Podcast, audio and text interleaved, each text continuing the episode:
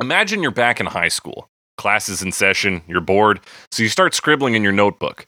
Maybe you're drawing little doodles, maybe you're writing notes to pass to your friends. But did you ever consider taking 15 minutes to write a hit song? American singer songwriter and member of the Crickets, Sonny Curtis, did. Quote, I had a tremendous imagination back in those days. About all I did was dream. I remember the afternoon I sat down and wrote it. Came together in about 15 minutes. Of course, the song's not all that difficult, but I wrote it as a country song first, kind of a Johnny Cash feel. I wish I could think of what I was thinking of. I'd do it again. I used to just kind of write songs for the fun of it, not even thinking that I was a songwriter. That particular time, I hadn't written many songs, and I can't imagine what was on my mind, said Curtis. Although Curtis's song eventually ranked number 175 on the Rolling Stone 500 Greatest Songs of All Time list in 2004 and was named one of the 500 songs that shaped rock and roll by the Rock and Roll Hall of Fame, it was a flop for the Crickets. Perhaps the world simply wasn't ready for a version of the Crickets without the late, great Buddy Holly, but whatever the reason, the B side for A Sweet Love received little airplay until it was covered by the Bobby Fuller 4 five years after its initial release. For Bobby Fuller and his band, the song was a breakout hit, signifying their move from a beloved Texas act to a national sensation. Fuller passed away six months later under mysterious circumstances, but the song lived on, reaching the ears of Joe Strummer and Mick Jones in 1978, while they were working on overdubs for the second studio album for The Clash. Give 'em enough rope. The Crickets original became their first single released in the States, which solidified their international presence and gave off the impression that this 1960s classic had been their song all along.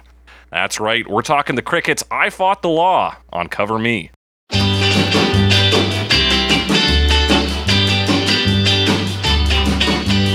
Breaking rocks in the hot sun. I fought the law and the law won. I fought the law and the law. That's right, it's Cover Me, the only podcast that compares famous songs to their many cover versions to find out which one is breaking rocks in the hot sun. I'm your host, as always, The Snake, joined by my lawful co host, Alex Mildenberger. Alex Mildenberger. Oh, how you doing, Alex?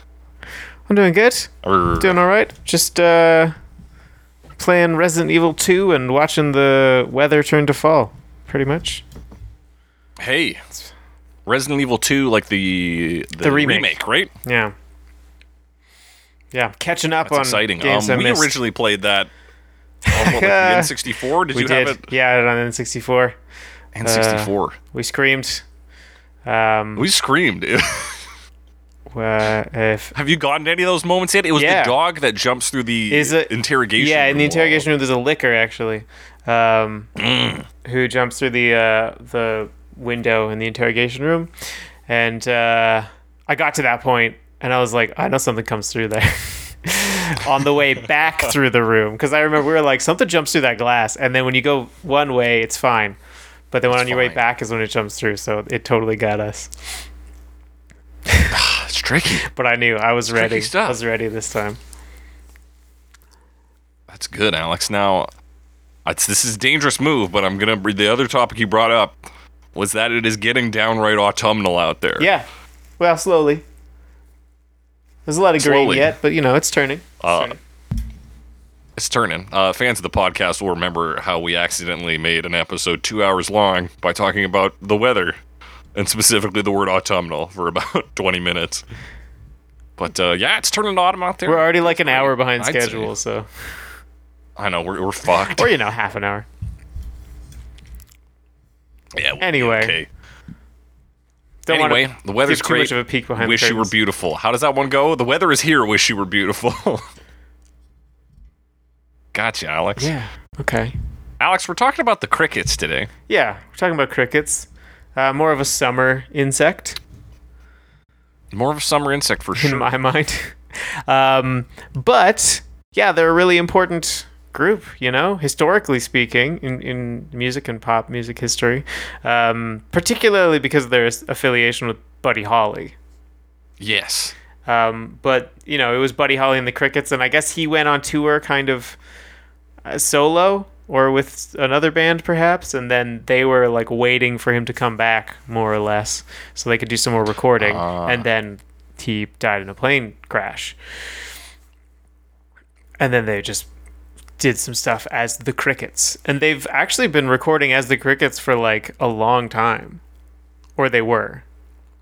They were, yeah. They kind of just kept going, uh, which rarely Um, happens with these kind of groups where the front man is so integral, right? Yeah, but they just like kept going as the Crickets and also like backed other singers and stuff like for years. So that's Yeah. kind of a seems like an unusual thing. Like they're a band, but they're not really like their own thing. They really exist to back other artists, which is interesting. yeah, they're Which I guess makes sense, like but you don't hear about the them Wrecking Crew. having a name. Yeah, I guess so. And it is funny because you like look up, you're like, what's the big deal with the Crickets? Like they popularized the idea of a guitar, bass, and drums as a band. Yeah, and like the fact that they were named after an insect supposedly also influenced the Beatles to pick a similar it name. seems pretty, pretty clear there, right? Yeah. I mean, there's another anecdote where they almost called themselves the Beatles, but they picked crickets instead. So, Well, what could have been? We can only imagine. Alex, what cricket songs do you know besides "I Fought the War"? uh, um, well, some of their stuff with with Buddy Holly, right? Like Peggy Sue.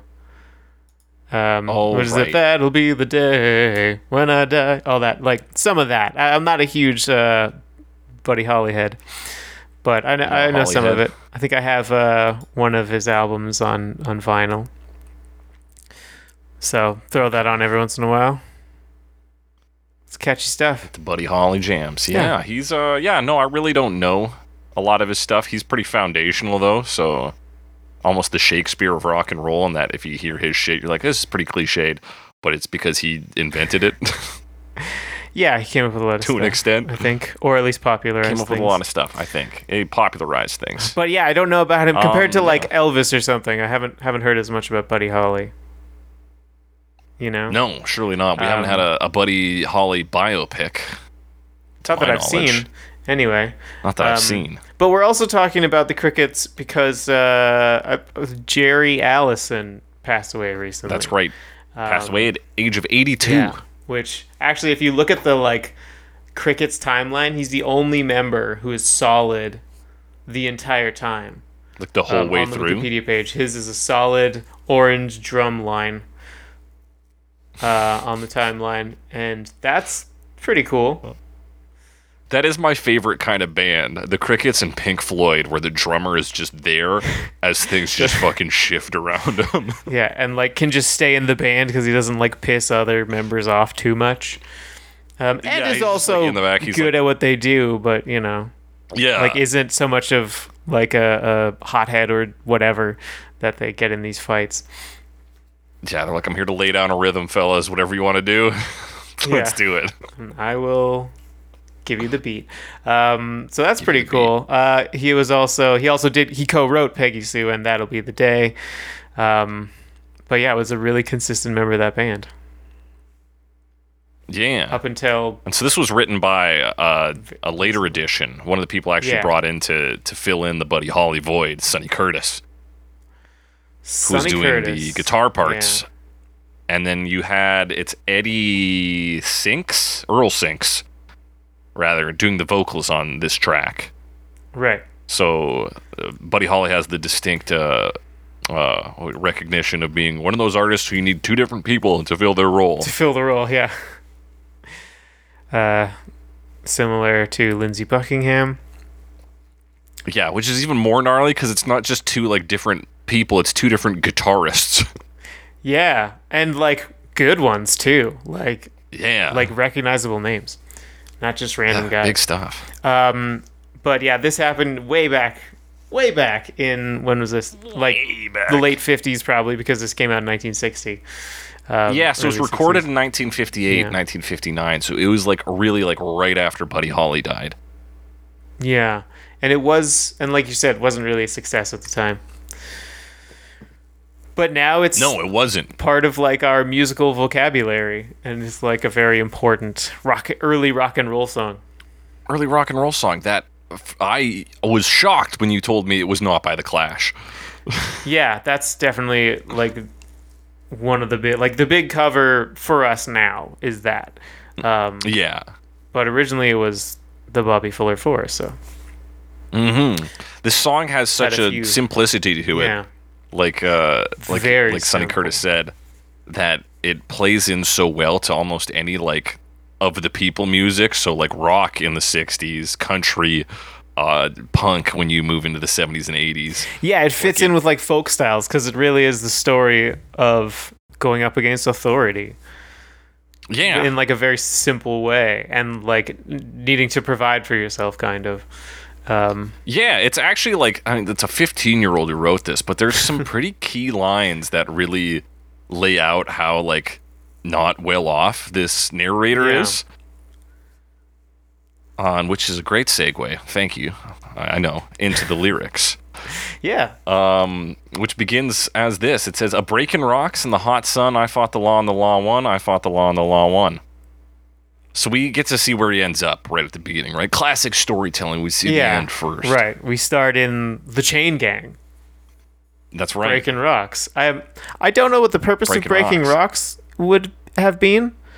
Um, was it for like concrete or something? Because that's Um, like the stereotype. They're like, oh, we got our pickaxes or whatever, and we're breaking rocks. But di- like, they're not just making them do that as punishment, right? Like, they're not just breaking the rocks to break the rocks. It's for something, right? Yeah, because typically in in America, I'm not sure if it happens everywhere. Probably happens in Canada or something, but the the abuse of prison labor for the capitalist system is a given. Sure. Is you pay these guys pennies, so yeah, it must be for concrete or something, because it's not like the digging ditches of uh, who was that FDR who was like, well, you, listen, brother, every day you go out there, you dig a hole, and then you fill that hole, we'll give you Like a make work wage. project, just to Yeah. just to like distribute income, wealth kind of thing. Mm-hmm. Yeah, this was more like oh, it's just it's pretending to be rehabilitation, but it's it's ultimately just free Right. labor or Free- you yeah. know dirt cheap labor. Yeah. So we see what happens to this guy, he, and we so we we get and like again simple. A breaking rocks in the hot sun. I fought the law, and the law won. We immediately know where he is and how he got there. Yeah. And also, like, that's the. I mean, you could call it a verse, I guess. Uh, it's really a single line followed by a refrain. And that's Yeah, kind of how really is. this works. I I mean, I did split it into A sections and B sections. But, like, that's what the A section would be. And and then the refrain Yeah. is repeated twice. So it's a lot of it is just the line, I fought the law and the law won. The law won. Yeah, it's at least sixty six percent of the song. Yeah. So it's, yeah, huge. Huge, yeah. So the it's, yeah the next uh, stanza or the next A B combination here is I miss my baby in good fun. I fought the law and the law one. I Yeah, because you got to and rhyme won. with uh, one. So You got to rhyme with one. they all do. They all do. Um, and this we we say he misses freedom basically and his girlfriend. Yeah, Pretty that's not that's that's not my favorite line. The uh, I miss my baby in good fun. I don't know why. and good fun. It's kind of awkward. it's it's kind of just like, I mean, it tells us a little more. It tells us he had a relationship. True, he's got people on the outside. but we also get that in the the chorus. You, you yeah, call I, I called it a B section, real- but it is it more or less functions as a chorus.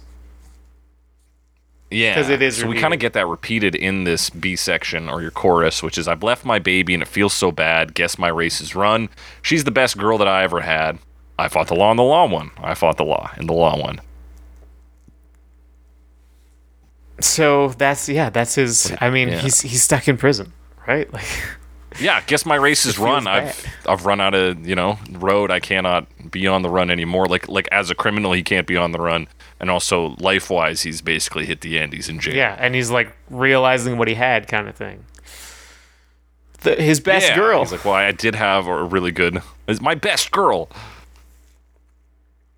So yeah, now we get we figure out how he got into prison. right. Robbing people with a zip gun. I fought the law and the law won. I fought the law and the law won.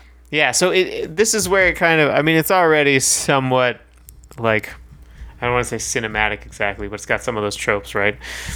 I, I mean, especially nowadays, I mm-hmm. don't really think of like actual chain gangs working on rocks Yeah. somewhere, which I mean I think it was real, but it feels more like something you'd see in a movie.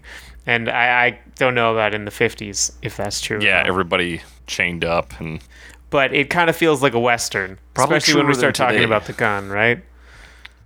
He's like just robbing people. yeah, on the well, that highway. the gun gets altered. The gun does get yeah, altered to be I think even he's more robbing people. Yeah, well, I think what it is in this version is actually poverty like. It's a zip gun, which is an improvised True. firearm. Improvised. So it's like sometimes it has an elastic band as a trigger. I like I've read the Wikipedia entry and it's like honestly as much of a danger to the user as whoever it's being pointed at. Yeah, I mean the only other time I've So heard a reference to a robbing zip gun people. is like Bolan's Zip Gun. I think the album. T Rex album. Yeah, and Zip Gun, the uh, the T Rex album. So it's like he's not he doesn't even have money for a gun. He had to basically make a fake one Yeah, and he hope that it. people will give him money. Yeah, and not call his bluff because if he has to shoot somebody, it's it's anybody's game at that point. Yeah, risky. But he needed Risky. money. I, I needed money because I had none. That's the next. It rhymes with one line. I fought the law and the law won. And So yeah, he's poor. If you didn't get that from the zip gun, you got it from him telling you. yeah, and like that's it, man. There's there's a chorus kind of, and there's a refrain that they play after Yeah. everything. Plays after the. So I guess chorus, which I was calling the B section. Um, Every section gets a refrain after it. I fought the law and the law won. So it's a ton of that, and then every A section or perhaps verse is a single line. Yeah, So it's like four lines plus a chorus and a refrain, basically. yeah, that is the. Sh- it's very simple. Very simple, but it kind of tells a story. It tells a story, and it's a story that, like, you know, beyond maybe the zip gun, because it's easier to get your hands on firearms these days. Yeah. Like, still, and the, on the idea of chain gangs, I suppose, still pretty relevant today. Even just the I needed money because I had none. Yeah, the like, hey, imagery though of a chain gang, I think, is still present. Yeah, I think that still lives on. If in they our really brains. do exist, I, I haven't seen them. I haven't seen them around. You know, I'm never, yeah, never driving down the highway and there's a, a chain gang. Yeah, doing maybe it's more chain gang common in the things. states, or I don't know if it's dated or just foreign. Is what I'm saying, Yeah, or both. or both. Um, but like that's there's your lyrics, man. That's your story. There's your lyrics. That's your story. 15 minutes from a, I'm going to guess a 15 year old who's in high school. Yeah, and plus, like, I mean, this is like early rock and roll. There's like some rebellion to it, right? Yeah. But like I being fought the law. because yeah, you're fighting the law, but at the same time, it's not like like there's sympathy, you know, because Mm-hmm. he's doing it out of necessity. Yeah, he's not uh bad. He's even got a girlfriend, right? We do things to make him sympathetic. It's like he's not so. yeah, like he's trying to provide for someone or whatever. Or, yeah, he's like just trying to have a good life. Yeah, He's gone to a life of crime. And then it's it's also the presentation in the music is a pretty soft delivery of it. It's not like like this the fucking like deep moody like I fought the law and the law. It's or not a lament. that gives us the impression. Yeah, it's not a lament. There's- it's in fact almost like sing-songy, yeah, there's some like youthfulness to it in terms of the music. which is yeah, which is also backed by that repetition of "I fought the law and the law won." That's almost a children's song. It's like we say a thing, here's the refrain. Yeah. I fought the law and the law Yeah, because won. it does have that kind of feel to it. Yeah, Mhm. which I guess is another reason why it fits in with like folk styles so well. Yeah, very easy to pick up on. And in I'm pretty sure every version of this, the title line, the refrain, always has multiple vocal tracks. It's always multiple people singing. Mm-hmm. So Um, it is built. maybe not the original. Mhm. Did you? What did you? maybe not the original. Let me see. I might. I always say something like I'm like every version. You're like actually except this one one. I'm like oh yeah, maybe I should have. But oh, possibly only because, and and maybe this is a good time to transition into talking about the the uh, instrumentation and recording. I think it's a great time. Um, it's really old style. Like this was done in the late '50s, so it's probably maybe two tracks kind of thing. like yeah, the you drums might be right there, Alex. sound like they're being recorded from across the room. yeah, it's like being recorded from another studio. Yeah. Um, so it's very old school, and there's like like I don't think you could handle more than one vocalist.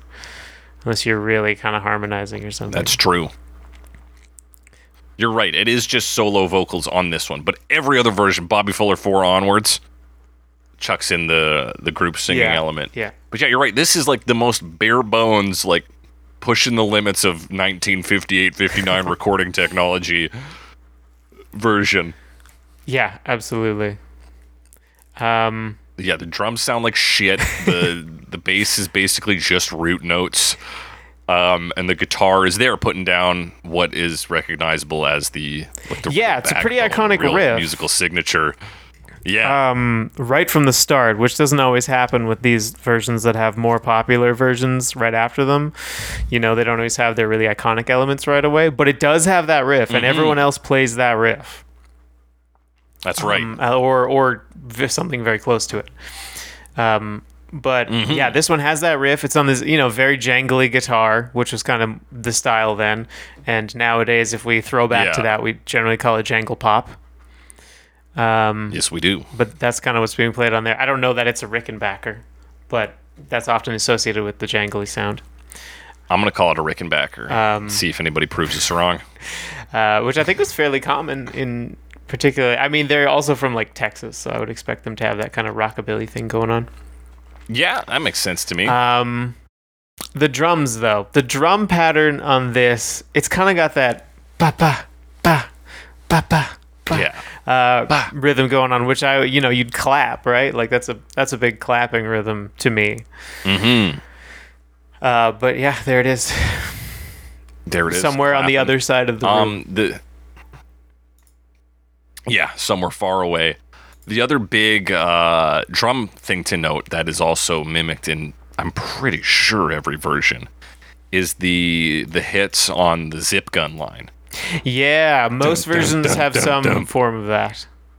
Yeah, Um, where they like change it, and I don't know exactly what they're doing. I couldn't quite work it out in terms of the actual meter, but it really like emphasizes the part where he says zip gun, and maybe Mm-hmm. that's on purpose to be like gun. Think about guns, and just like make it a little more rebellious. yeah, and get that kind of explosive pop going on. Dum dum dum dum. because that's kind of the i mean of all that's the description of a crime that's in this song right Yes. the rest of it's just talking about the idea of fighting the law but that's the one where he's like i had a Mhm, gun i robbed people What he did. um so i feel like that line is important for that reason and, and the drums emphasize it Yeah. Um, what else is going? So the way the the guitar strums, um, let me see if I can. It kind of plays. Is it? Is this the one? Let me just double check here. It's kind of it's strumming fairly fast. Like I'm thinking about in the A sections, um, because it Yeah. kind of plays just like ding ding ding ding ding. It like turns down and then just like strums fairly quickly. Cause it sounds like it's playing like maybe like five strums in a beat, which is like quite a bit. Yeah, it is very quick. And it gets kind of like simplified when we move to the Bobby Fuller 4 version. And so that first half of it, that simplified is just like it's pretty much Blitzkrieg Bop. it does sound like Blitzkrieg Bop later on. Um, but yeah, they're really doing some strumming there. Um, and then they Yeah, play the riff after. So they play that, and then Mhm. at the between sections, they just play the riff. Yeah. Yeah, kind of like a loose instrumental jam, but yeah, it is pretty much just the riff. Bam, bam, bam, bam. When they do that bit. Dun, dun, dun, dun. Dun, dun. Um, and like that's that's what I've got for this song. It's all very simple. yeah, that's the pieces. Um, these old rock Very and roll simple. songs, I mean, are all very simple, and that's a big part of them. And it's a big part of, I think, what like punk later tried to recreate. For certainly Mhm. in like the early days, was like this simplicity. Um, yeah, bring it back to this. Lay lay out what you're gonna say, play it hard, and then get the fuck out. yeah, because there's not really much of a build, if any. I didn't notice any Mhm. in this song. Like, they come out at. I mean, I wouldn't say they come out at like ten, but they come out at the same level that they leave at. You know, Yeah, they come out at a solid seven. Yeah. They're like, hey, and maybe that's We just our standards. Maybe in 1960. yeah, maybe that it was like different, I don't know. mind blowing. Um, not mind blowing enough back. to make this a successful uh, single, though. No, and I think really the big difference as we're going to move into the Bobby Fuller 4 in 1965 Breaking rocks in the hot sun. I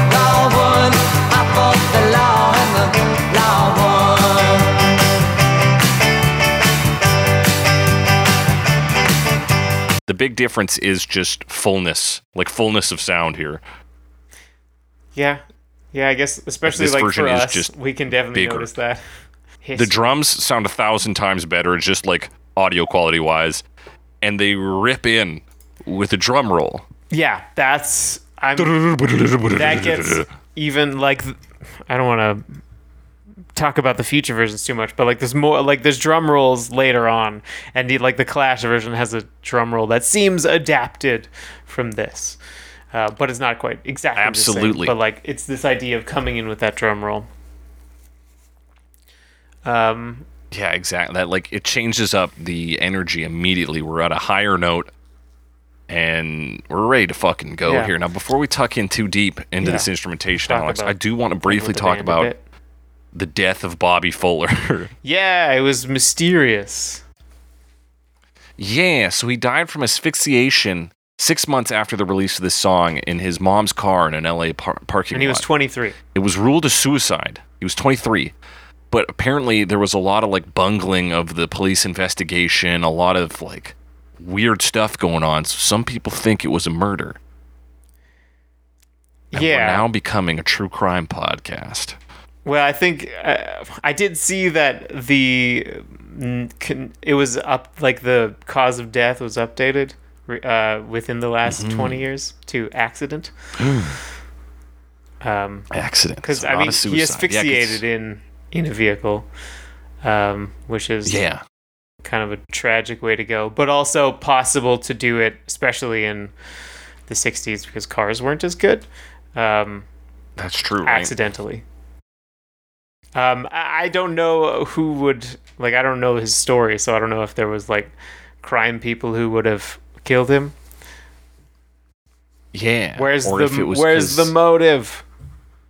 It's the law, baby. He released a popular version of "I Fought the Law" and the law And the the law got like, mad. no, no, no, no, no. It came down on him. Except that, I mean, the law wins in that story anyway. Um, Yeah. Well. but that's that's yeah. There's some mystery. That's really all there is to say about that. There is a Um, mystery Bobby. F- interesting. Apparently, they were yeah, like kind of starting to break out, and then obviously were interrupted early on. Um, another interesting thing that I read about them is they were considered a bit of a throwback group to like pre Beatles rock and roll, Okay. um, which is weird in 1960. I, this I don't know if this came out in 64 or 66 because I think they recorded it twice. I think Okay, this wait, is the there's actually a stereo version and a mono version, which have different uh, vocals and guitar tracks. I Okay, believe. I think this might be the 66 version because that was the popular one, as far as I can tell. okay. Um, I put 65 as the release date, so maybe I just split the difference. yeah, I don't know, man. Maybe it was 65. Sometimes there's like a lot, like, you know, multiple dates for release, and sometimes you see one, sometimes you see another one. In any case, yeah, it and was like, we're around talk the about the time. Clash later, who has similar weirdo Yeah. release things. But that's Um, more about international borders than anything else. Yeah. But this is the Bobby Fuller 4. This is some Bobby apparently Fuller 4. throwback rock, but throwback to like four years before. Yeah, Yeah, this was like early what do they know Beatles. Anyway, throwbacks. um, or era. But there's some Beatles influence here, I think, as well, because I mean, the Beatles were quite known for their harmonies. I think at the time. I, I don't know Mm-hmm. how common the harmonies were, but they definitely bring in the harmonies on this one, in the A sections. Yeah. I will say that vocally, Bobby Fuller sounds like he's from 55. Like he sounds like 10 years ago. Doesn't sound 23, does he? No. Well, it's hard to say. I mean, looking at the recording, I mean, everyone looked older back then. Maybe it's just the fashion, but that's right. Like, they there's a like live version of, of this. Basically. I'm like, that dude's 23. Oh well, it's low res. Uh, no fucking way. Yeah, I know. I'm breaking racks in the hot sun. He sounds like an old man. He's so I can see that being a bit of a throwback. Okay, this is the one where you can identify those like it sounds like they're strumming quite quickly, and then it chills out later on. Yeah. Um, but it's it's like it's pretty similar, right? Like ultimately, Yes. it, it's updated for sure. They add those harmonies, and those harmonies are a big deal. And the bass also gets more play. Like in the B section, particularly, you really like it plays eighth Yeah, kind notes. of, kind of walks. Uh, but yeah, then it actually like plays a bass line Mhm. versus well, I mean it's always a bass line, but versus just like kind of eighth notes of just the root. Yeah, the very simplistic like root, maybe fifth thrown in there. Like that, like a bass line. Um, Yeah, classic bass boogie going on there. Yeah, so it's just a little more active. Um, the other thing they do is they play around with the hi hat a bit, uh, possibly just because like, Mhm. well, the drums are kind of completely different, uh, although they're just a pretty straight rock beat, which the original had a bit of. Yeah. but, you know, it was the ba ba ba, like I said before. But this is straighter, but it's also playing around with the hi hat a bit. So like they they seem to be like opening it to hit it and then muting it. And then there's some points where it they let it ring out longer, and that happens in the B sections. yeah. So there's like little touches and stuff. Um, important little touches. Another one of which is lyrically the change of a Yes. zip gun to a six gun, as in a six shooter. Six, six gun, six shooter. It's in revolver. Um, they also shift some of the lyrics around. So they they switch the good fun line with the I needed money because I Mm-hmm. had none. So that comes in earlier on, which narratively maybe makes a little Right. less sense. But I also, I mean, I don't love the other line, so I feel like burying it also does make sense. But it's also the version I'm familiar with because the Clash do that sense, too. Yeah. So Because the Clash do this version, yeah. yeah, Um, yeah, so they have that change, and like you were talking about in the original, it really brings forward that cowboy imagery because now he's got a six shooter, yes, and so really now he, feels like um, cowboyish. mhm. Uh, America loves cowboys, so Yeah, and like if you look at the the live version, uh, which is like in Mhm. black and white, low resolution on YouTube, it's actually decent sound quality, but you could probably just overlay the the recording. Um, there's like women in cowboy outfits dancing, so they're definitely using that cowboy thing. right. Do they have fake guns? Yeah, they have fake guns. Hard to tell because it's low res, but Of course. That's it for this. And some hand claps in there, so you get a bit of that that group element via hand clapping moments. Yeah. Yeah, it really like mostly feels like an update, you know, it has advancements from this is a time when music recording technology was advancing at a rapid pace and it had a long way to go in the next 5 years, but it had also sure. come a long way in the last 5 years. So yeah, just like being right able in to the capture middle. those drums Yeah. is like a yeah, like multi-track recording. Oh. Oh, Wow. Um yeah. phenomenal. Uh, so they it's just kind of it's kind of a more exciting version, you know. Ultimately, Yeah. Um, they just punched it up a bit because they had the technology to do that, and Mhm. and it gets captured here. So I don't know. It's hard to say much about the Bobby Fuller four because they weren't really much of a thing because they ended so suddenly. So I don't know if it's like they were just geniuses or they just recorded a decent song with better stuff. But uh, Yeah, geniuses or just good timing. yeah, like hard to timing. say. But it worked, and this was a hit for them, and it led to this becoming an even bigger hit later. Yes, in the year 1979, or hang on, let me try that again. 1979 with the Clash. Breaking rocks in a hot sun. I fought the law in a law one. I fought the law in a law one. I needed money cause I had none. I fought the law in a Yeah, this is. I mean, there were more versions between these. Um, I saw there was a Mm-hmm. Roy Orbison one I wanted to put on yeah, I listened to that one. Yeah, sounds like Roy Orbison singing this song. Um, So- It does. It sounds like Roy Orbison, and his son's playing drums on that. I think Oh. Alex Orbison. You know, I looked Or up Roy Orby, they Orbison because him. of that, and he like was not that old. I thought he was old when he died, but he wasn't. He's got He was old like man in his fifties or something. Crazy. Um, but anyway, Uh, Clash. Yeah. Anyway, This is the big Alex. The Clash. So they they catch this song by chance. I think this is very interesting. yeah, So Mick Jones and Joe Strummer go to San Francisco to record at the Automatt studio. And the guy who owns the Automatt, which sounds like some kind of laundromat, but is not. In fact, it is a studio. Uh, has like his jukebox collection kind of spread out within the studio. Like there, I guess there's jukeboxes everywhere or whatever. And they catch this Bobby Fuller version of uh, "I Fought the Law," and that leads to them recording this version. They put it on an EP in 1979, "The Cost of Living." um, which is then released on their eponymous album in America.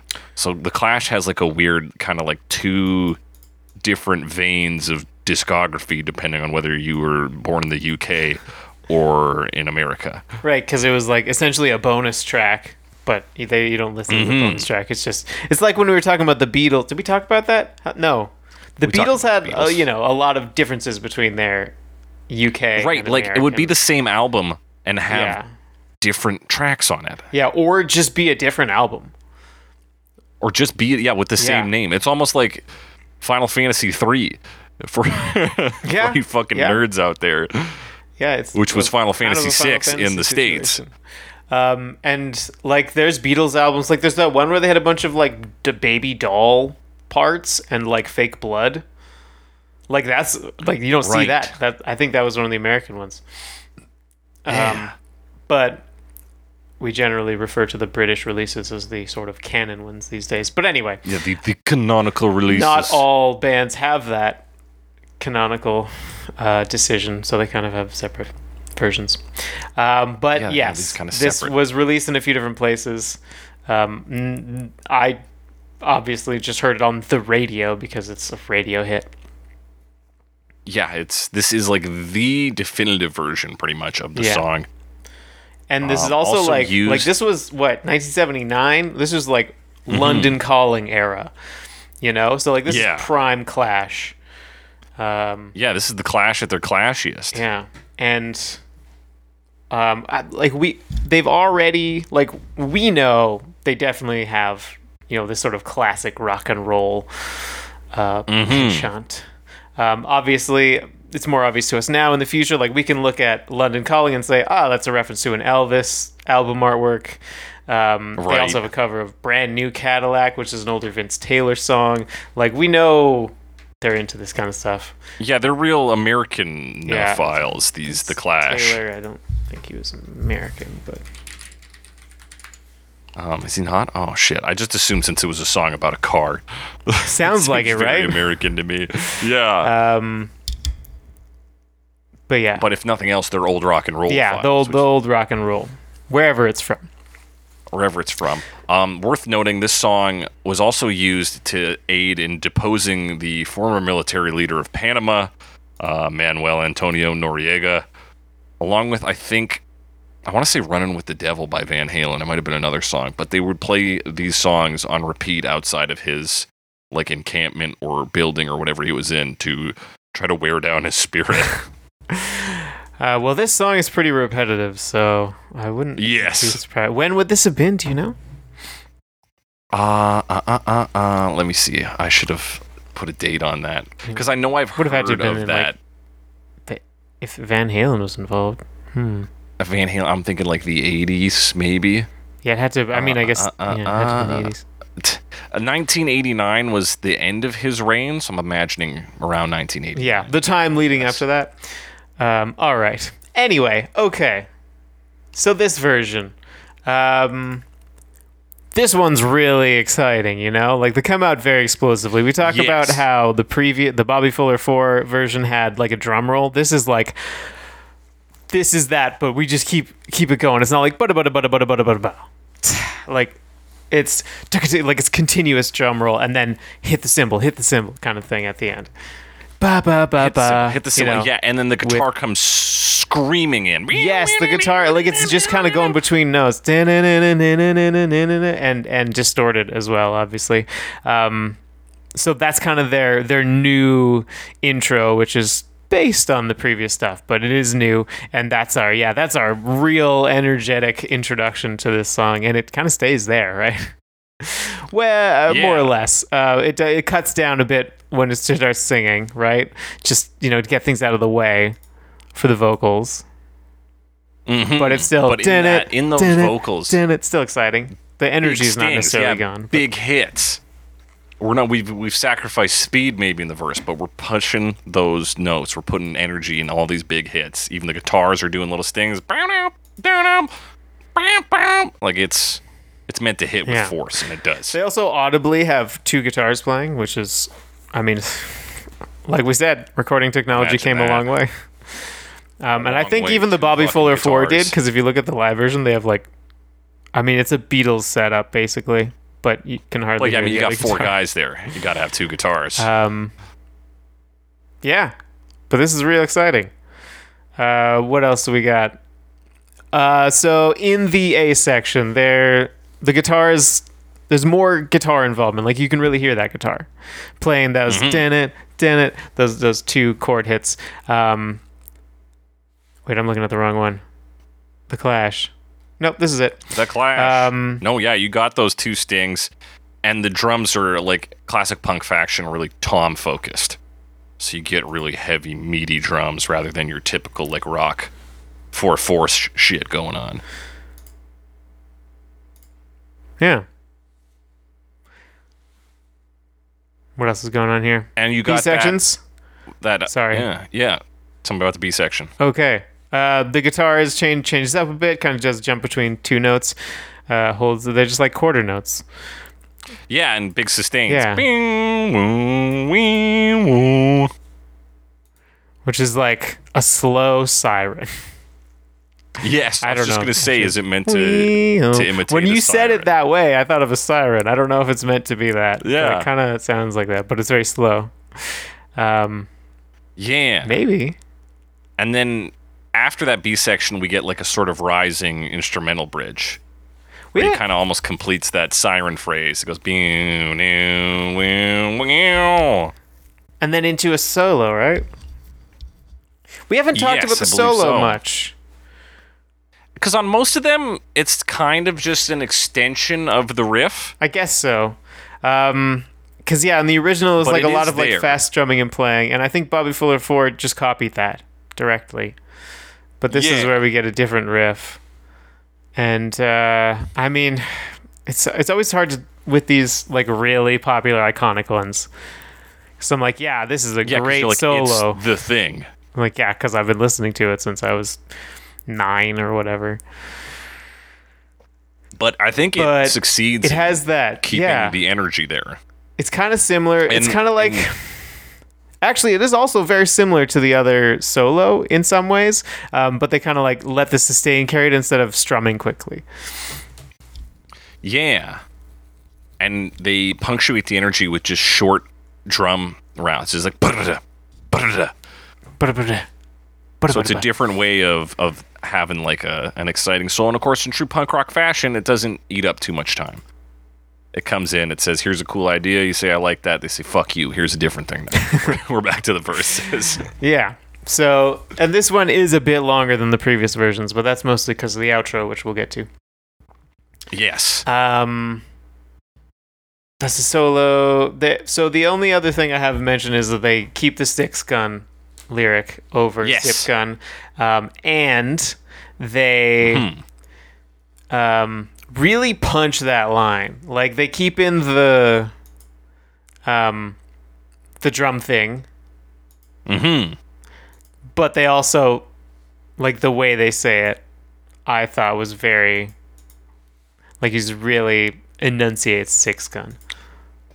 Yes. Six, six gun.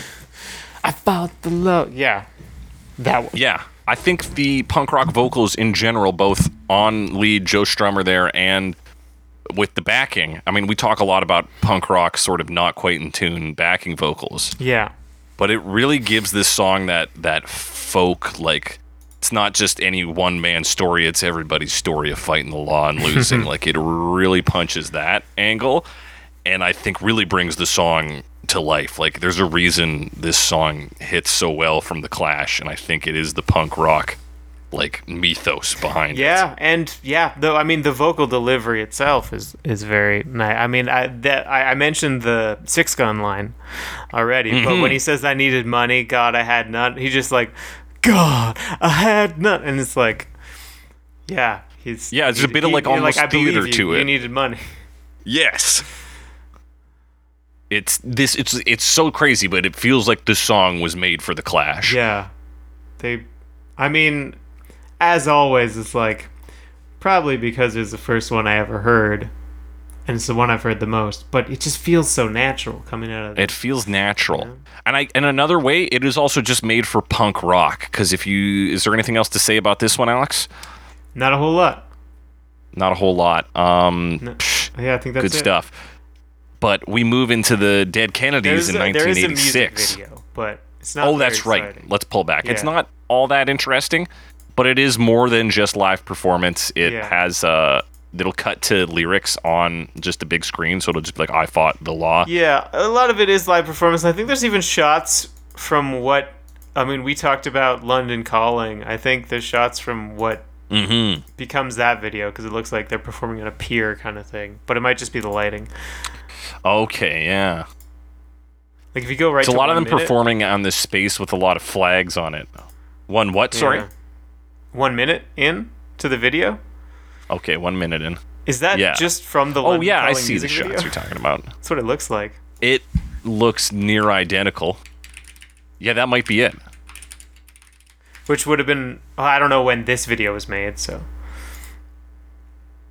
But anyway, it's like Clash footage. It's we. I think they're dressed. It's differently, but they look very similar. anyway, um, it feels like Clash archival footage they threw together, with some other stuff. Yeah, and they in. put some effects on things. So they do like these kind of like some like video effects. where like there's an after image. There's a bit of that going on. Yeah. And there is shots of like- people fighting the law. They're stealing from places. Yeah, some footage of like petty crime, some of which I think is literally just loitering, Mm-hmm. Uh, or uh, there might have been some graffiti. There's some police violence, and then near the end they kind of get into like war fighting. Like there's combat shown briefly. Yeah, you see shots of like uh like missile launching programs too. Yeah, and like I what looks like oh I wonder if this is a Chips reference. Like I'm at 225 and there's like or like right before they're like 2 220 and it says shows I fought the law and then it shows guys on motorcycles and then Clash goes by. When did Chips air? I fought the law. That's a good question. 77 yeah 77 to 83 so it would have been on tv at the time so i feel like that might be a Would have been on Chips TV. Okay. Chips. intro yeah well maybe not directly but Maybe not. It but might be. I mean, similar lines of Chips- thinking. I don't know. what california highway patrol California Highway Patrol system. Stewards. I don't fucking know. I don't know what the S is for. maybe it's a reference Patrols. It might just be an S. anyway so it it feels like they're kind of gesturing towards like being topical but not really being very specific about it Yeah. and the song's not really I- very specific No. it's like hey sometimes course- crime and also the law Yeah, the themes are nice. evergreen. Yeah, the law is not Like, as yeah, kind it as works. they would have you believe. but there's not much to this video i don't think No, it's not like a. It's not groundbreaking, but it is a little more than just live footage. Mm-hmm. It's like, it's, it's really like infant days of music video where you're like, okay, true it was 79 so we are seventy nine. just so. starting to get into that music video era yeah, most music videos at this point in time were by the Beatles, and it was just like promo shit. Like, it, Yeah, from so like yeah, it 12 is years earlier. exactly. So we're not quite at the the peak like '80s medium where there's storytelling and big choreographed dances and all that, but Yeah. it's something. Now we do move into 1986 to talk about the dead Kennedys. Drinking beer in the hot sun. I fought the law and I won. I fought the law and I won. I needed sex and I got mine. um, who really uh, take this song and, and punch the political angle of punk rock. Oh yeah, this is a quite different song, but also a very very specific song. Yeah, they're hitting at a, a very topical issue, Yeah. and they are they so they flipped the whole song to be about uh, this fucking guy. What's his name? Um, uh, San Francisco city politician Dan White. yeah, Dan White who um, shot and killed George Moscone and Harvey Milk in 1978. Milk. Uh, 1978. This came out shortly after he was released from prison. I, I don't know if it was before or after his suicide.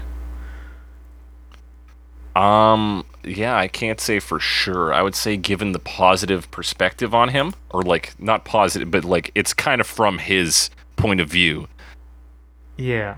and him winning. So I would imagine it was pre-suicide. Late 85 is when he died. Anyway, Oh, okay. Well, this came so out in he. '86 is the So date I had. this version of the song is very much them saying he got off light because he had political connections. Yes, absolutely. When you read into some of the details in the case, which they reference here, the diminished responsibility defense and what is known as the Twinkies defense, Right. yeah, it's insane. He claimed that he ate Um, Twinkies. but we, so we're he actually couldn't- going to have to. It, yeah, he's he claims that his diet depressed him because he started eating too many Twinkies, and so it altered his mind basically, and so he cannot be held responsible for his murder because it was bas- essentially it was in the hands of Twinkies and not him. Yeah, which is, I mean, that's an insane thing to say, Insane. right? That's crazy. That's an insane thing to say. Um, but But but a lot of the lyrics are changed. A lot of the lyrics are changed. yes, so we're gonna go through them. Yep. Um, drinking beer in the hot sun, I fought the law and I won. I fought the law and I won. I needed sex and I got mine. I fought the law and I won. I fought the law and I won. So he's celebrating his victory. He's drinking a beer in the hot sun. That's a great day. Yeah, because I mean, he fought like they've changed the fundamental part of the song of the law winning, but the law did not win here. Um, he won. Mm-hmm. Um, or perhaps justice did not win. But either way, this person, Yes. this criminal, got off, in their opinion, lightly. Yes. Um, I needed sex and I got mine. Somebody genius here has suggested him getting his is him fucking the law, which I think is quite a. I wouldn't- I, think that's good. I I don't- don't, yeah. think him fucking the law is good. I think the the poetry of that line, if that's the read, is pretty good. Yeah, I, that I think that fits in with, with the sort of aggressive punk rock thing going on here. Mm-hmm. And yeah, you want to talk about getting off easy. The law don't mean shit if you've got the right friends. Yeah. That's how this country is Yeah, run. country Twinkies run. are the best friend I've ever had. I fought the law and I won. Yeah, so that's fought the law I I mean, won. it's like I said, very specific. The Twinkies thing is very much I mean, obviously a reference to this Twinkies defense, right? Which I wasn't aware of before looking into this. Mm-hmm. Yeah. In fact, I didn't even pick up on like the changed lyrics until the next part, which is they slow it all down and then he shouts, "I blew George and Harvey's brains out." With my six and I was gun. like, "Who are George and Harvey?" But yeah, so that's Yeah, why I like, googled what it is in the first place. is this some sort of cowboy movie reference? Yeah. Like, I thought, no, yeah, I thought maybe they were like reference to a gangsters or something. Murder. You know, thought they'd be like Mm-hmm. old timey gangsters. Um, but no, they are politicians. Yes. Um, with my six gun, so they keep the six gun. mm-hmm. Um, and then gonna write my book and make a million, million. Million. Good rhymes on this. Good rhymes. Yeah. Uh, but this is definitely that like. I mean, I, I don't know exactly if there's a word to describe it, but like, there are a lot of punk rock bands where the sort of idea is we just like you've like there's no hiding behind poetry really. Like you just say the thing you want to say, and that is admirable. But the Sorry, Dead cut out there, no hiding what? that, and they have that here. Like they're not holding back, Right. or at least not much. Yeah, it's very like it's very clear who the target is here, and it's very clear that we we hate them. Yeah, like they're using real names, real references, and and, and then the next line, "I'm the new folk hero of the Ku Klux Klan. My cop friends think that's fine. You can get away with murder if you've got a badge. I fought the law and I won. I fought the law and I won. I fought the law and I won. I am the law, so I won." So I won. Yeah, so like it's all there. Yeah. It's all there, black and white, clear as crystal. You get nothing. You lose. Yeah, Good and day, even- sir. No, but it. I mean, even some lines like things that we still say, it's like, you're not a member of a white supremacist group, but a lot of white supremacists seem to like what you're doing. Like, that's awfully suspicious, right? Like, yeah. that kind of stuff That has been coming up for decades. It's it's a reminder For that decades. things haven't changed that much. That much. You can get away with murder if you've got a badge. Is pretty much an evergreen line. Yep. Unfortunately. Yep. Yeah, this one hits. It's specific to that time, and it has stuff that unfortunately still hits in the year of our Lord Yeah. 2022. Even if you don't know who George and Harvey are off the top of your head, which I didn't. Mm-hmm. It's like, yeah, once you, especially, you know, the change of I, I to, from the law one to I one. I one. Yeah. And then I am the law. I am the so- law. Yeah, so heavy hitting political lyrics, and I think I think they connect. I think there is.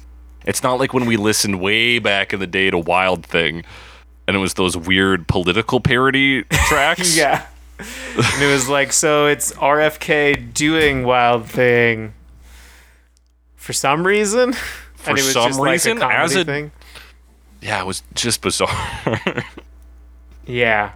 So, Still one of the most memorable covers we've ever talked about for it, though. But Yeah, yeah. I um, the, uh, musically, musically speaking, Mm-hmm. this is actually closest to the Bobby Fuller Four version. They don't Yes. add some of the extra stuff that the Clash had. It's a pretty straightforward version. The guitar sounds different. It's still very bright, but it doesn't have like the jangle sound. Um, yeah, it's kind of like I would. It's like overdriven more so. I would almost say fuzz. I'm not 100 percent on that though.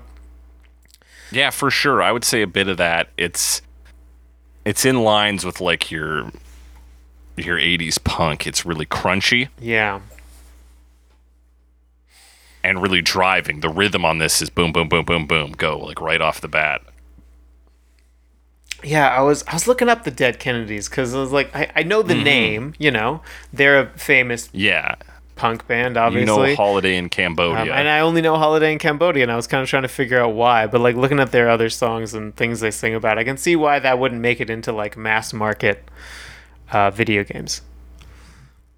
yeah. Um, but I don't know the lyrics to Holiday Even in Holiday Cambodia. in Cambodia Even that, is yeah. surprising to to see in there. Yeah, I guess if you actually listen to the lyrics instead of focusing on just playing the guitar part in Rock Band.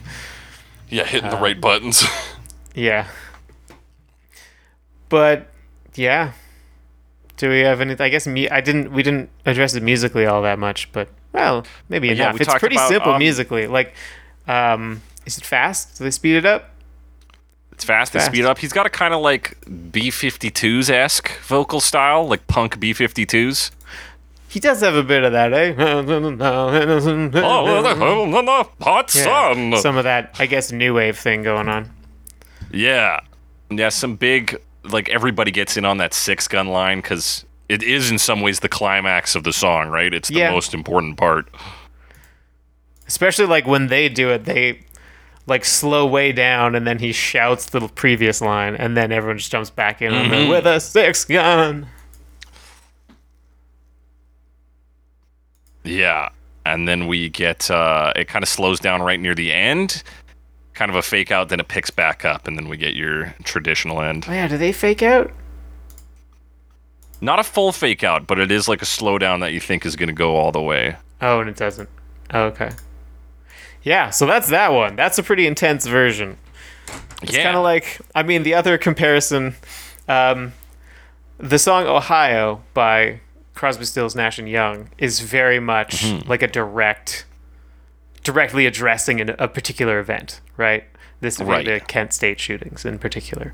Um, so I, I, that this makes me think of that because it's Mm. very much like you're calling people out by name, you know, yeah. and talking about an event. Anyway, Yeah, and it's interesting when those songs can be more than just like a a one-off thing where they actually hold some some ground. And you can they, like some popularity around them.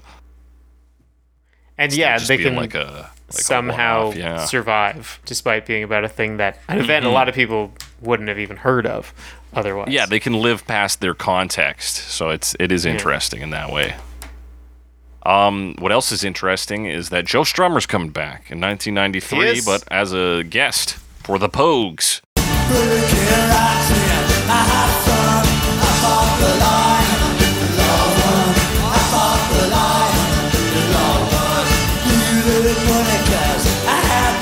as a guest slash sometimes member, it wasn't totally clear to me.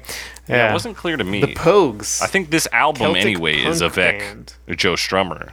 Celtic punk band. Fronted by Shane MacGowan, which is a name I thought was familiar, but he really is just a guy from the Pogues. oh, you don't know So him from the Nipple know. Erectors? No, I don't. Yeah, no, I don't. I just saw that name. It's a fun name. I know. It's, Uh, um, so apparently, Pogues Mahone means kiss my arse. cool. Uh, or Pogue Mahone. I'm probably mispronouncing it. It's Celtic. English or Anglo-Irish. Yeah, Yes. Celtic. Yes, yes, yes.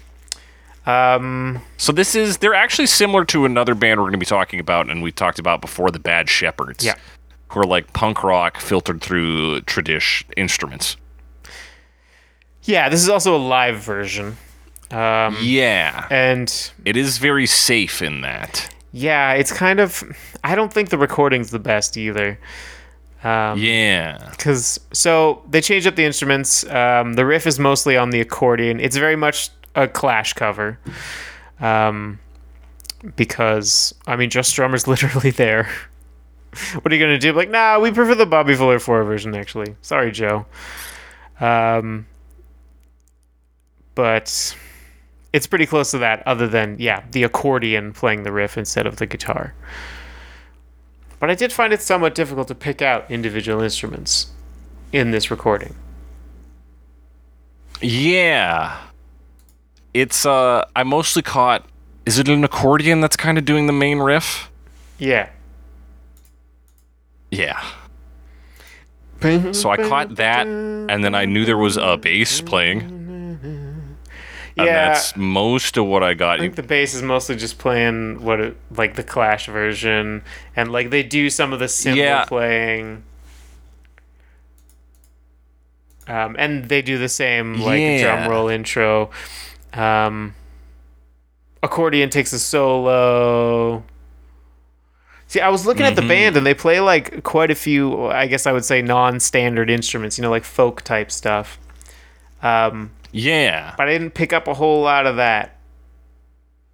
But it's also it no, kind like, of Uilleann pipes on this, Yeah, or, kinda mashed, you know, like- something of that nature. but it feels like it wouldn't necessarily get picked up because of the recording Mm-hmm. for some reason. Yeah.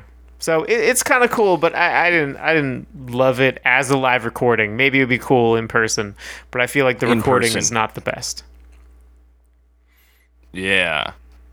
Um, I thought the punk rock kind of backing vocals were they got worked. They got a really like low, kind of growly voice voice that comes in your right channel when they say "I fought the law won." Thought that was good. Yeah, with this like folkier stuff, I mean, it's it's similar to the punk idea, uh, but like, I guess punk does the same thing, where it just feels like you know a bunch of people shouting out in a bar. Yeah, it's like tavern punk as Yeah. opposed to pub punk. yeah, it's tavern punk, um, but similar atmosphere and similar Similar atmosphere. style. They got a good breakdown section for the crowd to kind of sing back and join in. True. So yeah, as a live piece of entertainment, I'm sure it's great. But whether it is uh, recording difficulties or just too simple of a cover, it kind of falls flat here. Yeah, I didn't love the recording. But hey, you might love our next performer, Nanci Griffith, in 1997. Oh. breaking rocks in the hot sun. I fought the law and the law won. I fought the law and the law won.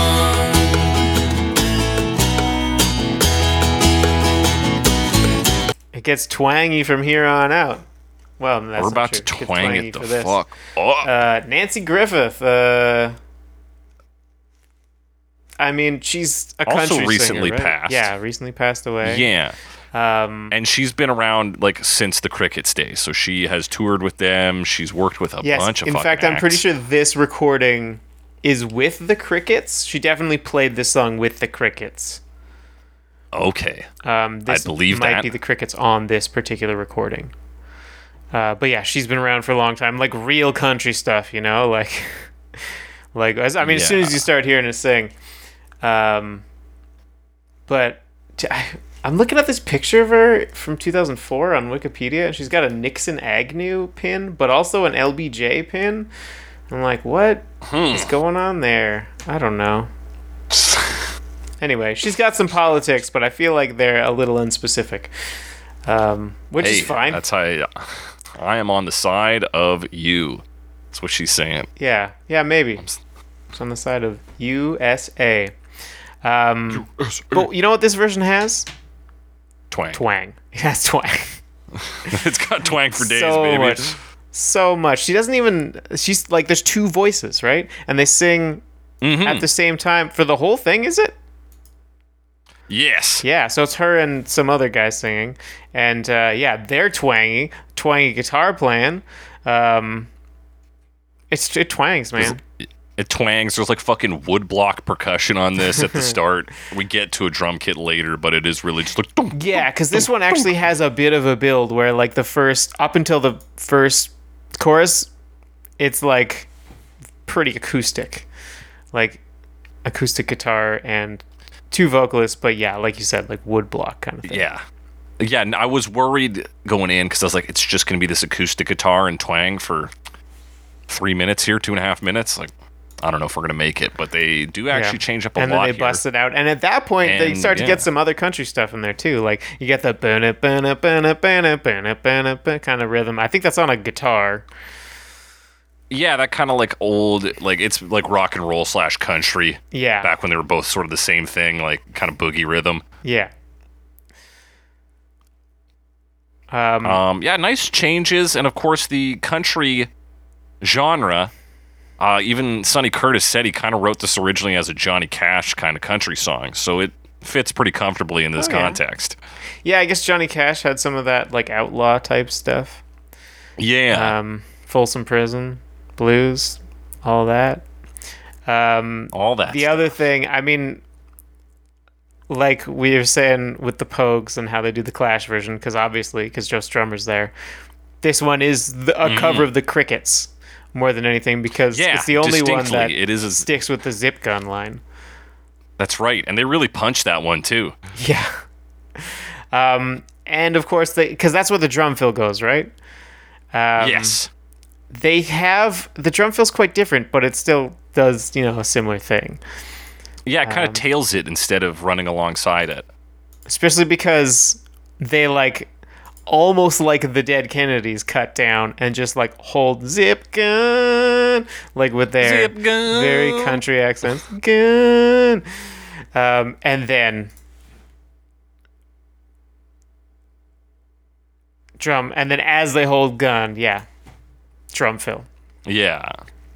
um, so they're just reminding you hey this is the original lyric and we're doing it Yeah, this is a Crickets cover. Don't you forget it. Um, they fake out the ending and then do another do, yeah. B section. Um, which I mean, we didn't. I don't know if we mentioned this. The Clash kind of does an outro where they do an extended section of uh, of just I fought the law and the law won over and over again. Yeah, which plays perfectly. This is also adding an outro, but a different one. yeah. Um, so I don't know if this is technically outlaw country, but like it's country and it's kind of an outlaw song. But it also Yeah. feels very like, like like cartoon western, you know, Yeah, it feels a bit like because it always has been that a bit. for sure. And now it's just well, cowboys and country music. Uh, Is there even a difference? Yeah, so it's it feels at home in this genre. hmm for sure. Yeah, I was. This was like a good. It was a solid cover all around. I think Yeah. you got some nice changes between the sections. And with twang, the country stuff works. The the instrumental section they do they they get to play around a little bit, give us some little country noodling. Come on, come on. Yeah. So apparently, the idea of like a controlled voice crack, like that, is Hmm. called that is what yodeling is. So anytime someone does a controlled voice crack, which kind of happens in this song and a lot of other This songs, sure. it's called a yodel. It's called yodel. Um, hey, so it's not like yodel yodel, but like hashtag yodel facts. there's yodeling. That's an internet. That's just an internet thing I picked up. It could be completely made up, Interesting, but I don't think it is. Could be It lot. sounds Hey, I'll reasonable. take it. Sounds real. Sounds reasonable. Um, and that's why I'm happy you said it. And you're gonna be happy that I'm gonna say this. The Bad Shepherds, 2009. I'm breaking rocks in the hot sun. I fought the law and the law won. I fought the law and the law won. I needed money cause I had none. I fought the law and the law won. Yes, the Bad Shepherds. We've talked about them a couple times. Yeah, they did. In fact, uh, on the, uh, this Uh, same London Calling. album. They did London Calling. They did Whole Wide World. I think we talked about them for. Oh man, yes, they- I believe we did. is this this is God Save the Queen? But it's probably the. Yeah, it's Probably the uh, yeah, it's the the uh, yeah, Sex yeah, Pistols. yeah, yeah, yeah, yeah, yeah. Um, This that's a reference to a conversation we had before this episode started recording. off mic. Yeah, but the Bad Shepherds. All right, so we talked Oh, about yeah, them as of recording, This the is- Queen is dead. In case y'all were Yes. curious. Yes, uh, that happened in the past of us as well as you. Well, yeah. As you, me, everyone else. Um, so this one, big sustain on like an organ. Uh, Uilleann Pipes. Bagpipe. Uilleann Pipes, my friend. Pipe. We've Uilleann talked about pipes. pipes a couple times. They're also called elbow pipes. Um, they're kind of like a uh, they're a similar instrument to a bagpipe, but you don't blow into them. You uh, just pump them, pump like Mm-hmm. bellows with your with your elbow. Um, and the Bad Shepherds are a like folk group. They really play these folk instruments, and you hear a lot of them on this. Uilleann pipes is one example. Um, the strumming. Uh, there's I think a is there a banjo? No, there's a banjo on the next one. Um, they play this cittern or cithern, which is like an old tiny guitar type mandolin style instrument. Uh, a little bigger. Okay, I wrote mandolin. Yeah, well, it's a similar idea to a mandolin. It looks like it has doubled up strings. I don't know too much about it, but just by looking at the pictures, um, that's what it looks like to me. One, two, three, four, five, Mm-hmm. ten strings. Huh. That's a lot. I'm a little unclear on the number of strings on this thing. Uh, but Okay. yeah, old school. And then, the, you know, all the like whistles and and pipes, things like that that you would get. Uh, there's a violin on this as well, or a, you might call it a fiddle Yep. in a, in a folk music uh, context. So that's their sound, is a lot of that stuff. Yeah, it's very like folk. Whereas what we got with the Pogues was like punk filtered through folk instruments. This is just folk doing a punk thing. Doing a It's like punk taking a punk song. song and making it folk. Yeah, and Yeah. they do call themselves folk punk or have been called folk punk um, because Yeah. they play a lot of punk songs. And punk and folk are related in that, in many ways, like it's a few steps removed, but like rock and roll originally was, you know, not developed f- for popular music necessarily, right? Like it, it came That's out right. as well, it all comes of a- back to skiffle, doesn't it? yeah, well, I mean, I, you know, these genres emerge as uh, an expression of people, right? And then they get turned into uh, a product.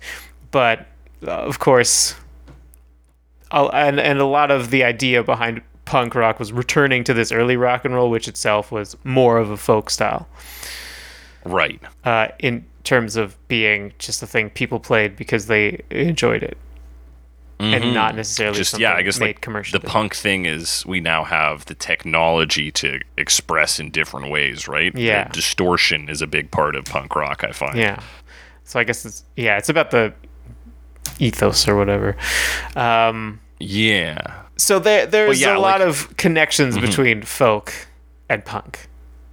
Is what Yeah. I'm saying. Including I this agree to group that. uh, as the Yeah, these groups point. who try to like ride that line. yeah try to play Um, rock and roll yeah. punk music as older style And it's a good English folk. instruments on this. I, I like some of the little folky shit they do. Like the the instrumental bridges on this are pretty fun. Yeah, I always like rip to on hear some pipes and shit. these somewhat non-standard instruments, right? Like it just kind of sounds cool. Yeah. And it's a bit of a change.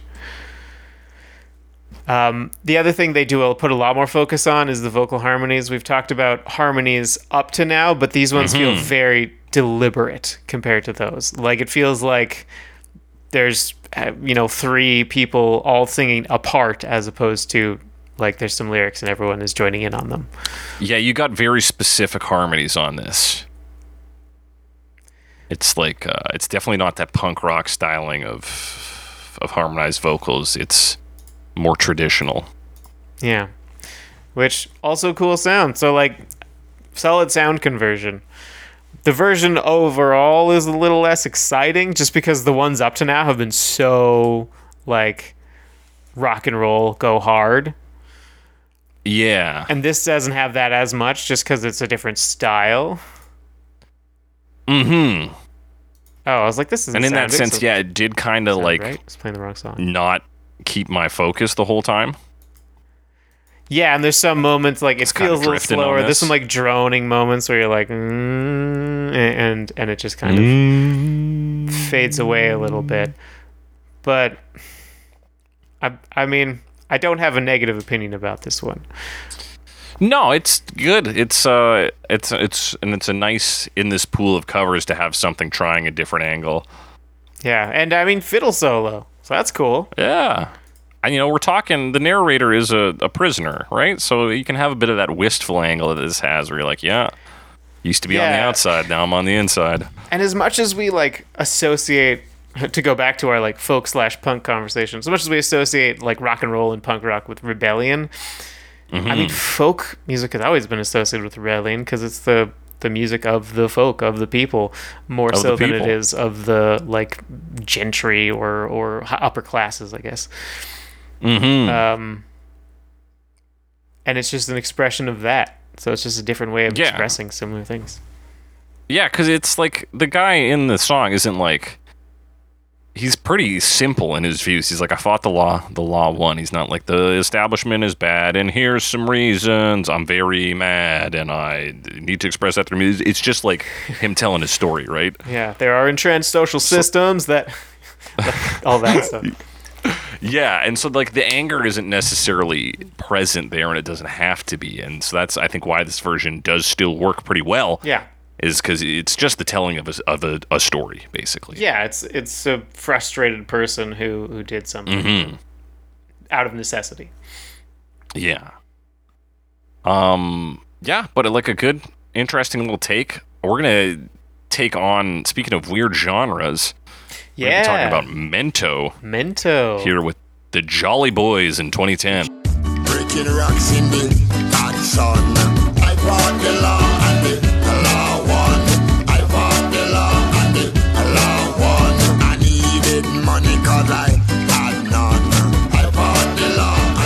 Jolly Boys. So I looked up the Jolly Boys, and they have like a long history.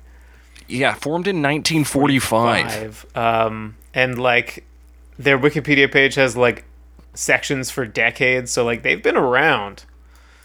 Yeah, Um, and a stable set of core members. It's not like they Yeah, until I cause- think- it, like death causes you to leave the band. Yeah, there's yeah. So several of them have died. I don't know exactly how many members are left, if any. Um, this recording Mm-hmm. itself was from about ten or 2010. So, um, but yeah, they're an interesting group of artists that just had a ton of history and worked together a lot. Yeah, so they're Jamaican in origins. Mento is Jamaican folk music, basically, that is a big influence for ska and reggae. Yeah, sort of grew into that. So it was like Mento and, and Calypso. I think it even predates Calypso and Rocksteady. I'd believe that simply because I know the names Calypso and Rocksteady, and I haven't heard of Mento until this week. Yeah, so this is more like folk music, but like a very different style. Mm-hmm. Um, but also like I don't know, this is just a really cool sound. Um, Yeah. they've sl- it's even slower, I think, than the any of the other versions. Um, definitely the longest one, but like got some really cool Definitely sounds. the longest. You get some similar, like it doesn't Yeah. really have like a skank, but you get kind of a snare. I think it's even an electric snare on like the backbeat, which almost serves a similar Oh, uh, purpose. Yeah. Um, instrumentally, they also have something that I didn't know much about. Uh, the bass is played on a rumba box, okay. uh, which is like you know what a it's a bass kalimba basically. Okay. Um, so like it's it's like metal bars you pluck, but it's over like a big, like it's on a box with a big hole in it to amplify it, um, and that's where the bass comes. So that's why the bass sounds kind of cool. And right. Okay. different. I'm looking at it now. I see Yeah. it. Yeah. See, it's like I mean, yeah, that's, That's what that's called. It's it's little like like uh, metal metal um, strips that you that are tuned and you pluck them. Yeah. So yeah, it is really like. I mean, it feels like Jamaican folk, I guess, in that regards, or things I might yeah, you can see the that. lineage of like, yeah, okay, this feels a bit like those other genres that I'm more familiar with, but it I can see how it's different. Mm-hmm. Um, and there's a little more like Yeah. acoustic guitar and stuff in this one. There's a banjo in this too. And this particular Yeah. version also, I think, has a saxophone. Um, that, yeah, Was that the one hitting that like space in the ba da da da bum bum? yeah. There's the- like that's the like their the horn riff? section. I think it's just saxophone. I think, um, but it's Yeah. definitely brass, brassy. Um, I saw a live recording of this. There was no saxophone, but there were no horns at all. So Okay, interesting. I feel like that horn does a lot for it for me. anyway. Yeah. Well, yeah. Um, the other thing uh, I'll say about the rhythm is the acoustic guitar kind of strums it, plays that. ba-da-da, ba-da-da, ba-da-da. I looked up Mento on Wikipedia, and there's a Mento rhythm there. So comparing Mento rhythm to that, they're like very, very similar, but it's like shifted back in in the song. So it's like a Mento rhythm that's been adapted a little bit to the song, I think. Okay. But- interesting. Yeah. Um, Yeah, and they hit that cool. solo with the banjo. Yes, banjo And solo, another- and then yeah. a sax solo. Banjo solo. Yeah. And There's a brief spoken word section, or or at least like kind of ad libbing, where he says, Yeah, like some, so like, what? hype Guess man my race stuff, or- run, and then I didn't understand the next thing he said. Uh, completely unintelligible. He's got this real croaky voice because he's probably like 70 at least at this point, or like 80. Yeah, these are these is, these are guys who've been in in the game for a long time. Yeah, they're they're old boys at this. Um Yeah, it's got a real like very relaxed energy to it as he tells you the story of him being in jail now. yeah, but like he's got that like his voice is kind of gruff, and you're like you believe it. yeah.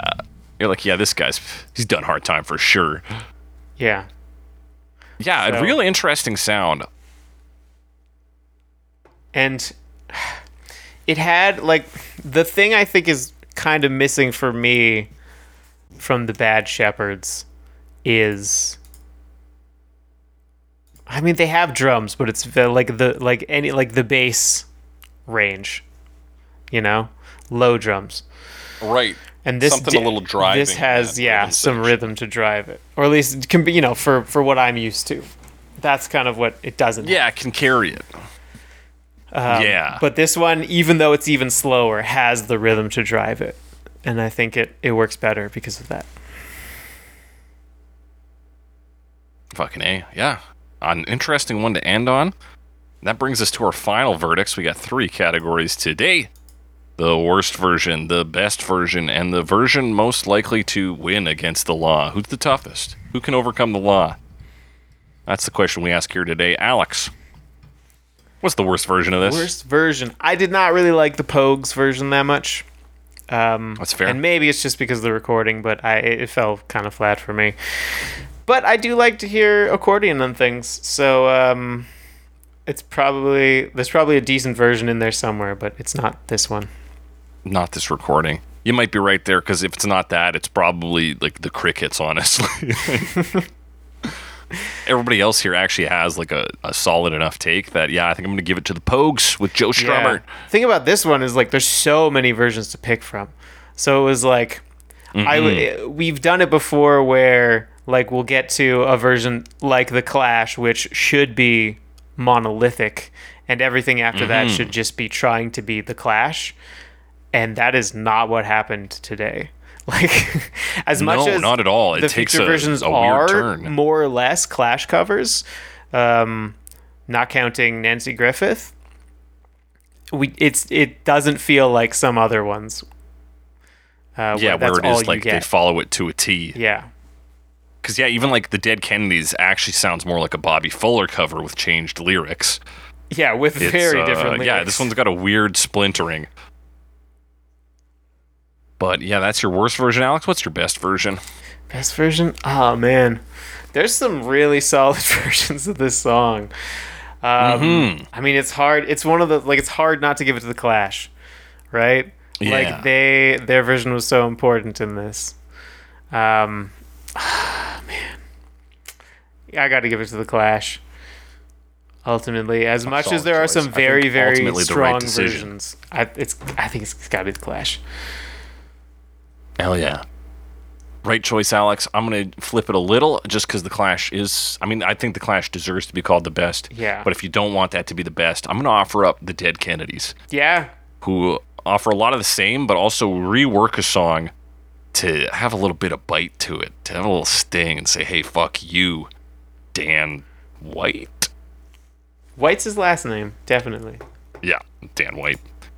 And I think that's I think that's punk rock, and I think this song has, like we've talked about, it's got folk roots, which is also in some ways punk rock roots. So it's a real good, like, like more work put in interpretation. It still comes off with a good result. So that's my best this week, Alex. Yeah, and adding Who's, who's got the law? Oh man, I mean, obviously the Dead Kennedys version is the one where they do win in the story. Mm-hmm. So that's that's probably it, man. Like they got it. That's they're it, the yeah. they're the villains in their story, and and they win against the law. and Um, they win. They're no folk they are the true winners in that sense. I would say, looking at these guys, Bobby Fuller was murdered by cops. Um, let's see here, the Bad Shepherds. I don't know about these guys. The Jolly Boys are uh, men of color, I'm assuming, so they're probably not going to have a good time with law enforcement. Not. It's got to be. I'm thinking Nanci Griffith. You know what? She can take One, 'em. She's dead. They, they they can't catch her now. Yeah. Two, she's a country girl. They love country girls. They got a soft spot, so she can Yeah. kind of she can overcome them. I think she can fight the law and win. It's Nanci Griffith. Okay. It's Nanci Griffith. All right. I know. She can ride away on her horse or whatever. Um. Yeah, riding on a horse. Huh? You can whip your Porsche. Think about that. ha. that does it for our final verdicts. You got different opinions, similar opinion. Want to talk about a version we didn't talk about? Hit us up on Twitter. Hashtag CoverMePod, at Jake the Cressy, at some Alex Wise Guy. Send us your comments, questions, concerns, suggestions for future episodes. You can also email those to us at covermepod at gmail.com. Be sure to rate and review us. We're on Spotify, Stitcher, Google Podcasts, Apple Podcasts, your favorite podcasting app. I think I heard that Spotify does actually take reviews for podcasts. So if you're Spotifying this, Oh. chuck us some nice words and a little five star on there. We got to beat out Hideo Kojima and his new podcast. Come on, people. We're fighting out here. We're drowning. All these celebrities making podcasts. Help us out. You are the marketing budget, of course. So tell your friends as well, tell your family, tell your loved ones, tell your most hated enemies. And tell us people you meet. Getting a coffee, tell the barista. I don't care. Tell them. Burn it on a CD and give them an episode. That's what we should encourage a little CD and cassette exchange to cover me. That's the money. All right. Imagine that. Just like those books. I love that those, so like, much. Cassette tape books or CD books, just full of like burned. Yeah, those like CD books. You go into somebody's car and they're like, "Which uh, which podcast episode do you want to listen to?" Got a lot of uh, I don't know. The dollop. That's just one I've heard a lot of people reference. The dollop. I haven't even listened to Yeah. Um, a lot of WTF with Marc Maron in here. Uh, in fact, this book here is all WTF. Uh, this one's all Joe Rogan. Uh, Let's just throw a little cover me in your CD books of podcasts. Yeah. But that does it for today's episode, everyone. As we always say on Cover Me, I need Cover Me because I have none.